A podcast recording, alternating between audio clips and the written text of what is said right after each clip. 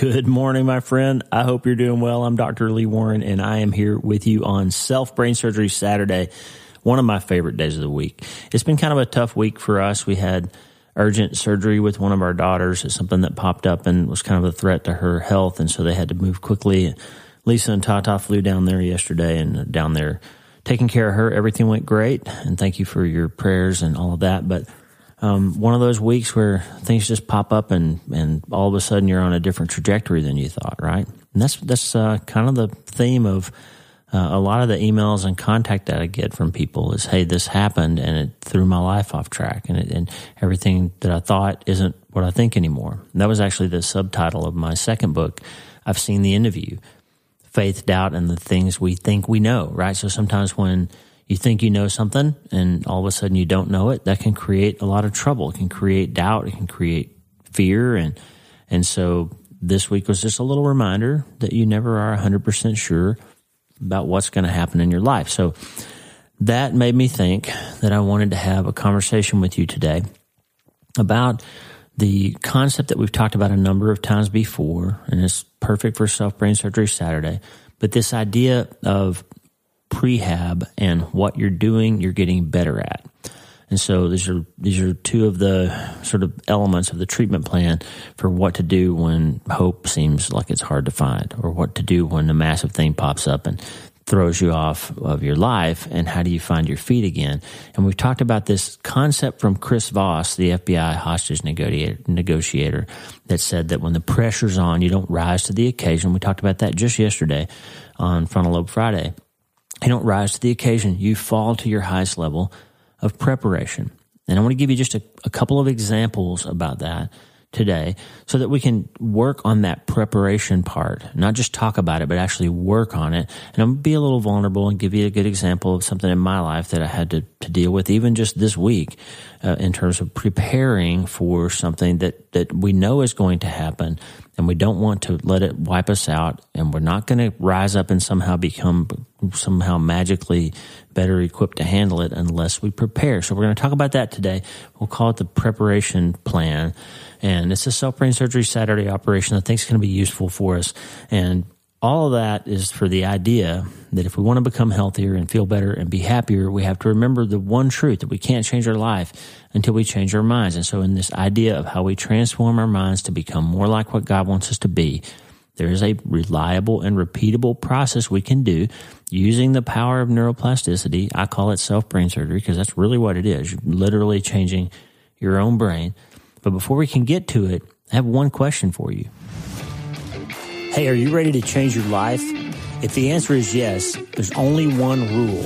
You have to change your mind first. And my friend, there's a place where the neuroscience of how your mind works smashes together with faith and everything starts to make sense. Are you ready to change your life? Well, this is the place, Self Brain Surgery School.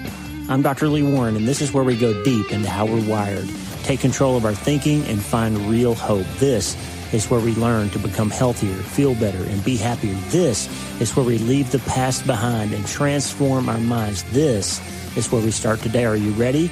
This is your podcast. This is your place. This is your time, my friend. Let's get after it.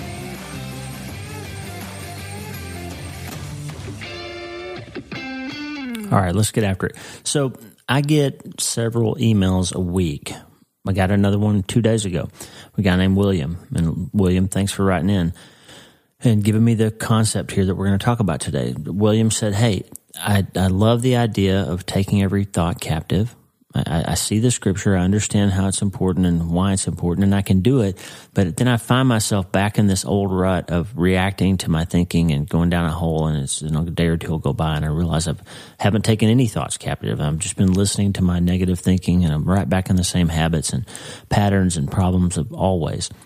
And how do you actually manage to do it? Well, it's definitely a challenge. And we know that the Bible says I can do all things through him who gives me strength. We know that the Bible says I didn't give you a spirit of fear, but of love and of power and of a sound mind. So we know it is possible to get our minds optimized and working properly. But it's really, really hard. Why is it hard? Because of synapses, right? One of the self brain surgery operations that we've talked about is severing six synapses. So recognizing that you have a particular trigger, that something happens that will trigger a stream of negative thinking, and that when you think this thought, you then next think that thought, and then you think that thought, and then you do this thing, and then you yell at somebody, and then you do that, and they yell back, and then you're in a fight, and then you drink. And if you can start to zoom out of your actual experience, and think about what happens when you think certain things. That's the beginning. That's the diagnosis phase. I'm looking at that, taking that biopsy and saying, wait a minute, whenever I feel or think this particular thing, I tend to wind up in a situation that isn't hasn't proven to be helpful to me or to the people I love or to my mission of, you know, glorifying, magnifying God or my mission of becoming healthier, feeling better, being happier. Any of that doesn't help. And so, as Dr. Phil always says, how's that working for you? If it's not working, then a smart person would say, I need to change my mind. And we talked about before how we all have smartphones. I mean, I've got one in my hand right now. It's sitting on my desk, Apple phone. I think it's an 11. I tend to have old phones and don't ever seem to upgrade them. So my phone though is commonly called a smartphone. Why? Because it connects to the internet and it can do just about anything. It's not just a phone. It's a calculator. It's a wireless communication device. It's a massive, powerful computer that can search the world's database of knowledge and I can know just about anything. I can know what the weather is in your town. I can look up your genealogy. I can learn anything about anybody just about instant, almost instantly because I have a smartphone. Well, what if I went to the store to buy a new phone and they had a, a bank of smartphones on the wall and then they had another, another little cabinet over there and that that cabinet had a bunch of phones in it and they were labeled like idiot phones or moron phones. And I would say, well, what, what are those? And the salesperson would say, well, those are phones that don't help you. Those are phones that when you buy them, they don't connect to the internet. They don't connect to the outside world. In fact, you can't even make a phone call. You just hear your own voice when you talk into them. And once in a while they ring. And what happens when they ring? You'll answer and you'll say, Hey, hello. And they'll say, Hey, you're nothing but a stupid piece of and all you are ever going to and you're never going to to anything. You're just a what if your phone did that? Like your phone like literally made you feel bad about yourself all the time. That you couldn't connect to the outside world, you couldn't learn anything new, you couldn't talk to anyone, you couldn't send messages. All you did was get a stream of negative input from it telling you that you're just worthless and that your whole life amounts to nothing. Well, that wouldn't be very smart to buy that phone. That's why they call it the moron phone. You wouldn't want to spend money to buy a device that doesn't help you and actually hinders you or hurts you, right? And by the way, I love that trash talk button. I can't stop. It's hilarious. Anyway, sorry. I just, I, I, was making the point that your brain says all kinds of things to you every day. 30,000, 40,000 times a day, you hear thoughts, most of which are negative, most of which are not true. And if you're not careful to discern and put in place processes to interrupt those streams of thought or prepare for the next time that a situation arises in which you have them, then you might as well buy the moron. I'm not calling you a moron. I'm just saying, because I do it all the time too. I'm just saying that we know how this works. We know that we have an enemy. We know there is spiritual warfare. We know that our brains are wired for negativity. If you, even if you don't believe in the heavenly realms and spirits and gods and demons and all that stuff and, and God and demons and, and all those things, if, even if you don't believe in that, you at least can understand and acknowledge to yourself that your brain is hardwired for negativity. And if you don't train it otherwise, you have these synapses that slip you right down a familiar stream of thought that doesn't usually help you, right? It's just true. All of us have it. So I'm going to give you an example. Chris Voss, the FBI hostage negotiator, we talked about him earlier this week. I've talked about his book, Never Split the Difference, a bunch of times. He says that when the pressure's on, we don't rise to the occasion, we fall to our highest level of preparation. And it's true. You don't suddenly become somebody that you're not when you're under pressure. You fall back to what you've prepped and drilled for. And if you haven't prepped and drilled for something, then you fall into whatever instinctual or habitual mechanism you have when you're under some sort of stress or under some sort of pressure. And if it's not working well for you, but you keep falling into it, that's when I say to myself, Lee, you moron, why aren't you deciding to change it. It's not working for you. Why are you willing to accept it? Remember the whole premise that we had with New Thing November was cast off anything that hinders and the sin that so easily entangles. That's Hebrews 12, by the way.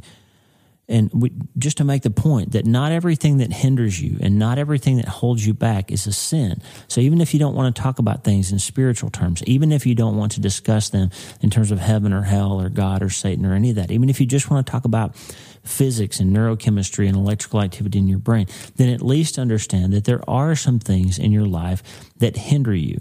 And sometimes it's habits, it's alcohol, it's pornography, it's it's a relationship you ought not to be in. It's it's something. Sometimes it's it's inactivity. Sometimes it's a it's a dietary thing. Sometimes it's a substance. Sometimes it's it's just a, a habit.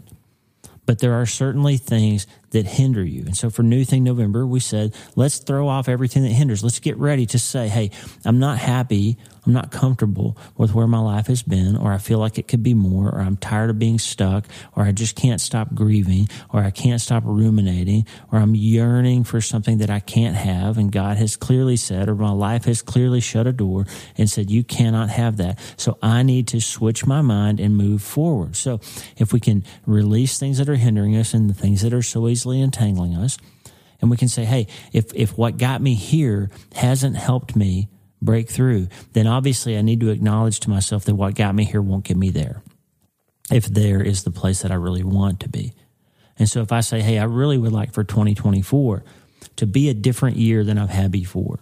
And is it going to contain some hard things? Yes. Is it going to contain some massive things? Possibly. I hope not for you, but but it probably will contain something. Okay somebody gets a diagnosis, you lose a child, the economy gets worse, your person didn't win the election, whatever it is that you put your hope in or you or you tied your peace to that may not happen for you okay? So how can you have a great year? How can you have a year where you maintain homeostasis with your own self where you find peace where you find purpose and meaning and you're able to hold on to hope and not get dashed against the rocks every time circumstances change? How can you do that in the coming year? Well it's time to prepare Okay.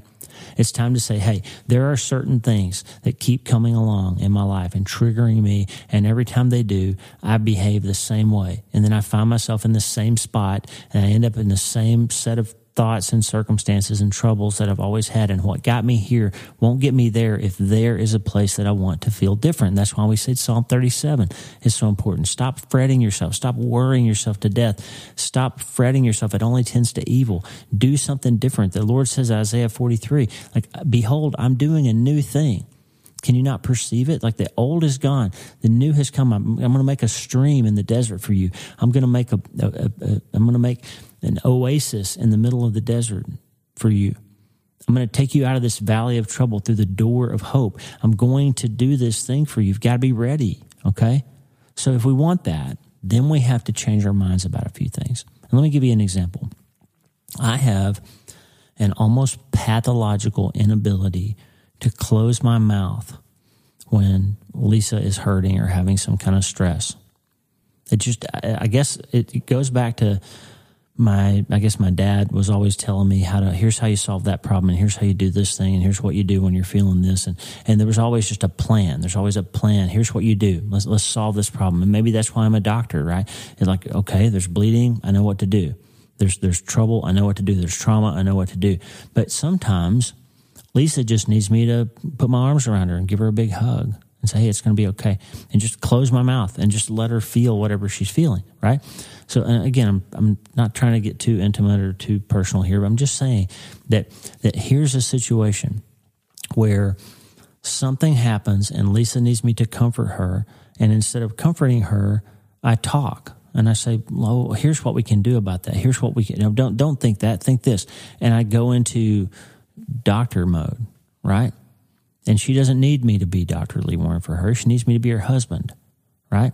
So I, because I haven't prepared my mind for that event, then I trigger into the old way that I always handle it, which is to try to fix it, right? But if I want to be smart, I'll put down the moron phone and I'll use the smartphone. I'll Google, how do you be there for your wife instead of trying to fix the problem, right? right? So here's what you do you spend time when you're not under stress. You spend time when you're not in the situation thinking and praying and reading and studying and journaling and planning of what you're going to do the next time you encounter that. And you're going to rep it and drill it and prep it and practice it in your mind. And you're going to give that to God and say, let's build a treatment plan for what I'm going to do the next time I am in this stressful situation because the way I typically handle it isn't very productive. It's not working well for me. It's not working well for my wife. It's not working well for my family. It's not working well for my environment. And so, what you do then is because we know that what you're doing, you're getting better at, that you're severing a synapse that has not helped you in the past, and you're building new ones. We know that new synapses begin to triple and form and, and triple within an hour or two of trying a new thing. The problem is if you don't continue that new thing, they atrophy and go away. And even some of the ones that you had before drop out because your brain's really efficient. If it says, well, obviously you're not going to use that pathway, so I'm going to cut it out and give you tools to build a different pathway somewhere else. And you'll fall back to the old way that you've always done it if you don't carefully steward those newly developing neuronal connections. Okay. That's the beautiful thing about self brain surgery, about directed neuroplasticity is you can tell your brain what to automate, but you've got to keep it up for a while before it becomes a rut in that highway that's hard to get back out of. Okay because what you're doing, you're getting better at. And when the pressure's on, you don't rise to the occasion. Like the next time that happens with Lisa, I'm not going to suddenly become really good at just closing my mouth and listening to her unless I spend some time willfully thinking through that process, praying about the places where I have brokenness, where I think I need to fix everything, praying about what she needs and asking God to give me eyes to see and ears to hear what she needs and to be what she needs and not to try to solve my own problem in that context to just be there for her, right? I'm telling you this not because I want to share intimate details of my marriage. This is not a big problem for us anyway, by the by the way, anymore.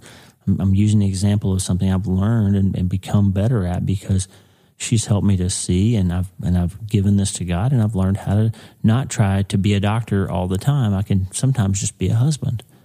And by the way, that was a great lesson for me to learn with my children as they were growing up. Stop trying to fix everything. Let them feel some stuff. Let them work through some things and just be there for them. And close your mouth and just put your arms around them and say, hey, let, well, let me know if I can help you figure this out. But in the meantime, I love you. I'm here for you, praying for you. That's a great tool. So I've learned because I didn't like the result of what my baseline was, I've learned to rewire it and develop a new pattern. Am I perfect at it? No. Do you sometimes still fall back into the old pattern? Of course you do. That's why William wrote me the letter. How do I take every thought captive? I keep trying, and then I find myself going days or weeks or months, and I realize I haven't done any of that stuff. I've just let the old pathways take back over. Well, that happens. That that's what's going to happen if you don't continue to steward your mind and renew it day by day. That's why Paul said that. Renew, our minds are being renewed day by day because every day you have to start today. That's why, if you pay attention, if you go back and listen to all 900 and some odd episodes of this podcast since way back in 2014 when I first started, every single episode, almost without fail, ends with the good news is you can start today. Because guess what? You only have today. You don't have yesterday. You're not sure you're going to have tomorrow. You've got today. So whatever it is that you need to get squared away, when you're ready to cast off the things that are hindering and, and throw out the things that are stumbling and making you stumble, it's time to start today to make this change, to sever the six synapse, to do the self brain surgery, to change the thing. Now, let me give you one example with some scriptures around it.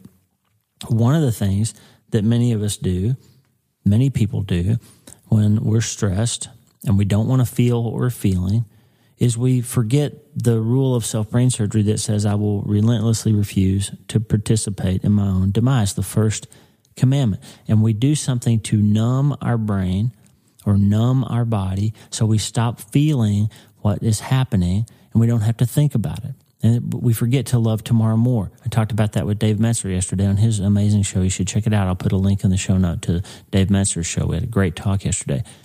Forget that you're supposed to love tomorrow more. You're paying a tomorrow tax because you numbed yourself. And the problem with numbing behaviors is you can't selectively numb the one thing you don't want to feel. You numb everything. That's the problem, by the way, with alcohol. Okay? We talk a lot about alcohol and substances and, and numbing behaviors and using shopping or gambling or pornography or sex or whatever else to to numb yourself so you don't feel. And and the thing about alcohol particularly is alcohol does one thing that and alcohol and, and substances in general does one thing that other numbing behaviors don't really do. And that is alcohol turns your brain off in a way that you can't connect to the outside world. That's why I brought up the moron phone earlier was to get to this point there's a verse in Ephesians chapter 5, 18. And by the way, let me just make this clear. The use of alcohol is not a sin. Sometimes Christians do a bad thing. This, this was my experience growing up. We, we get to the right thing for the wrong reason. Like we say, don't use alcohol, you'll go burn in hell. Don't, don't dance with somebody, you're going to burn in hell forever, right? We used to joke in our church growing up, why is the church against premarital sex? Because it leads to dancing. Like, dancing is the worst thing you could do. You're going to go straight to hell if you dance, straight to hell if you divorce, straight to hell if you use alcohol, straight to hell if you have premarital sex. All that stuff is going to, you're just going to burn in hell forever. That's pretty much the message of my entire youth group growing up. Every Sunday, every Wednesday, that's what I heard. You do this, you're going to hell. So you live your whole life in fear of going to hell. Well, let me tell you, that's not the reason that you ought not to use alcohol. Okay. Alcohol inherently is not a sin. How do I know that? Well, Psalm 104, 14 and 15. You cause the grass to grow for the livestock and plants for man to cultivate, that he may bring forth food from the earth and wine to gladden the heart of man, oil to make his face shine, and bread to strengthen man's heart. God said he created wine to gladden the heart of man. There is a time and a place when it's okay to use alcohol if your heart needs it. There's other verses too. How about this one? in Proverbs 31, 6 and 7. Give strong drink to him who is perishing, and wine to those who are bitter of heart. Let him drink and forget his poverty and remember his misery no more. That sounds pretty bad, but there are times in life when somebody is so distressed and so hurt and so broken that maybe they have a glass of wine and it doesn't hurt quite so bad. I'm not I'm not advocating for that, okay? I'm just saying there is a time and a place when everything has a place and a purpose, okay? But if you are using alcohol to numb yourself, here's what the effect of it is. Here's what the result of it is. Ephesians 5:18 says this, "Do not get drunk with wine, for that is debauchery. It leads to debauchery, and you know it does. And almost every sexual assault is involved it involves alcohol in some way. Almost every rape involves alcohol in some way. Almost every assault with a deadly weapon involves alcohol in some way. Almost every deadly car accident involves alcohol in some way. Alcohol is the cause, the root cause of a lot of trouble. It does lead to debauchery. Okay. Maybe there's a time and a place in a certain situation where you need your heart gladdened and, and you just are so crushed that you can have a glass of wine and not think about it. Maybe it doesn't lead to debauchery in that moment. Maybe it's not inherently sinful or God wouldn't have created it. Okay. So, so just hear me say this. What alcohol does is the rest of Ephesians 5:18. Do not get drunk with wine, for that is debauchery, but be filled with the Spirit here's what the spirit is, okay? We talk about the three levels of self brain surgery. You can be a little happier if you learn to calm your mind and stop thinking so much and learn how to meditate and just be quiet and, and get your anxious thoughts under control. That's the Dan Harris 10% happier model. You don't have to invoke anything spiritual to do that. Okay, you don't even have to understand how your brain works. You can just learn to put some pause in between stimulus and response, and you can become a little happier. You can. It's it's well known phenomenon. Somebody wrote me the other day and said you can't really be happy unless you have Jesus. Well, you can be happier. You can you can make your life work a little better without invoking anything spiritual. And it's just silly for us to say that there aren't any atheists who are relatively happy. Now, do they do they have happiness and joy that we do that's going to persist beyond our death? No, they don't but they're relatively happy, affable people. I have a good friend who's agnostic and probably an atheist who's the most cheerful person you've ever met. It doesn't, it's not true that you can't be cheerful and joyful and happy if you don't believe in God. And it's also not true that you can't calm your mind and learn to use how your brain is designed for your own benefit if you don't believe in God. You can. And it's silly to say otherwise. But you can't get all the way there. You can't get all the way to the way that our brains are designed to work without invoking something spiritual because we're not just physical beings, we're spiritual beings. Okay? You can also become significantly happier. This is where I bring in people like Jeffrey Newberg and Dawson Church who write books like Bliss Brain. And again, I got an email the other day about quoting Dawson Church, and somebody said, "I'm not sure you even read that. You you quote Bliss Brain, and and he's not even a Christian."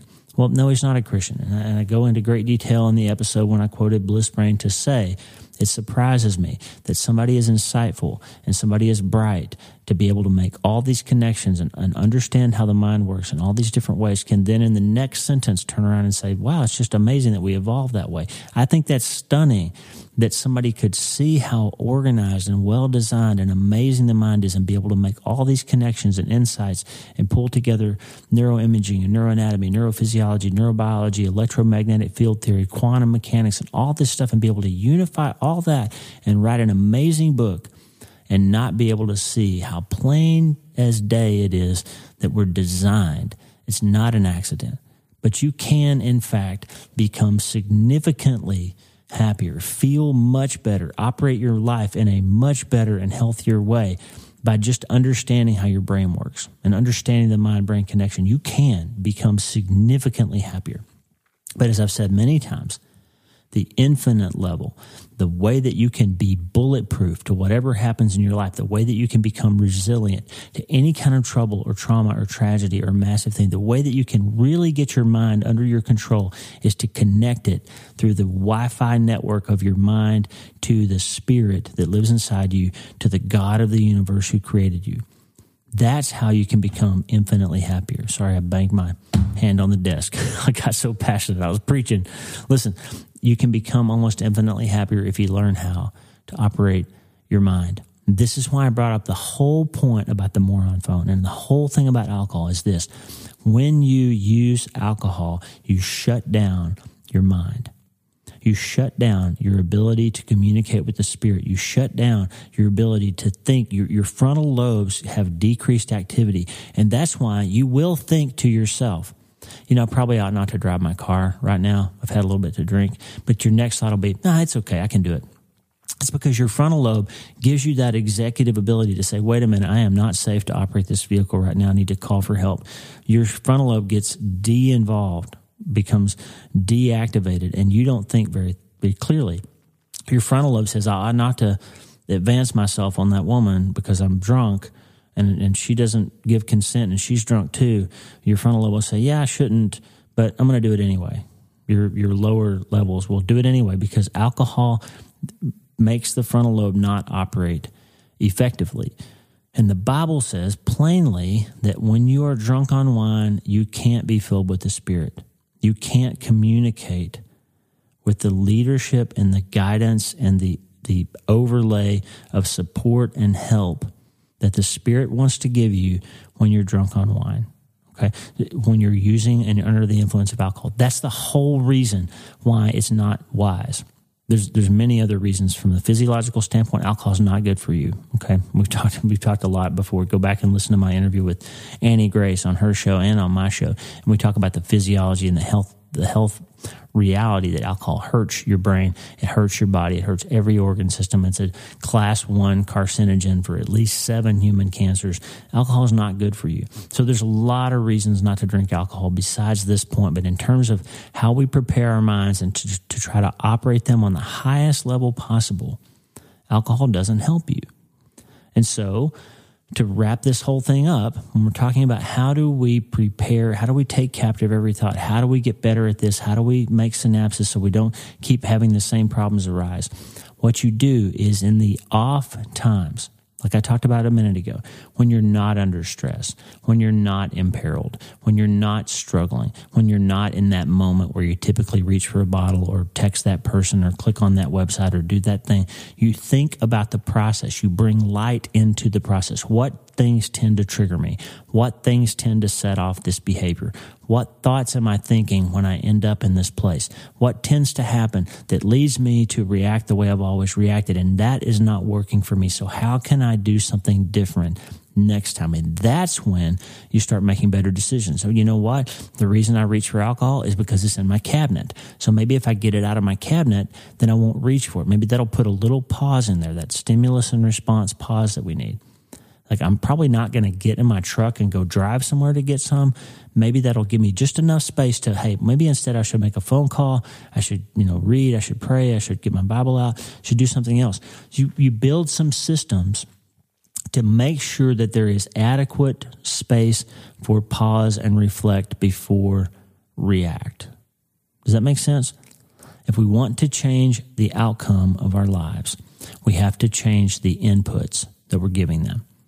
We have to, if we want to change the outcome of our streams of thought, we have to think ahead of time about what those streams of thought are, where they come from, what we're feeling when they happen, and what we typically do when they occur. And we have to be willing to say, let's go in advance of that and let's rep, let's run some fire drills, let's do some planning, let's stop, drop, and roll, let's train ourselves up to have some prehab, to have some things that we call on, to remember that God has promised us some things, to say, hey, I'll rise to show you compassion. I will provide a way of escape when you're feeling that temptation. That's 1 Corinthians 10 13.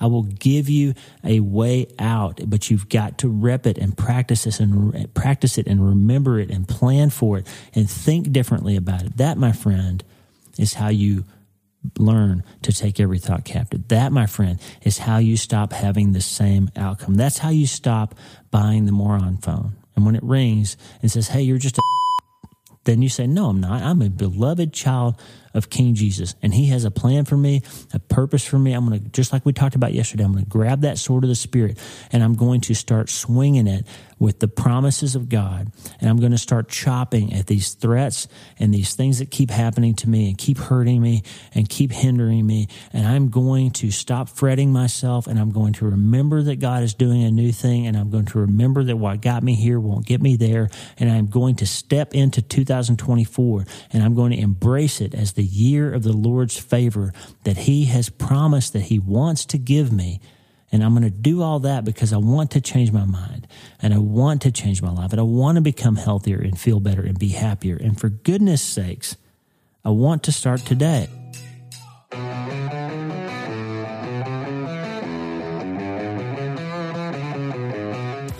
Hey, thanks for listening. The Dr. Lee Warren podcast is brought to you by my brand new book, Hope is the First Dose. It's a treatment plan for recovering from trauma, tragedy, and other massive things. It's available everywhere books are sold, and I narrated the audiobooks. Hey, the theme music for the show is Get Up by my friend Tommy Walker, available for free at TommyWalkerMinistries.org.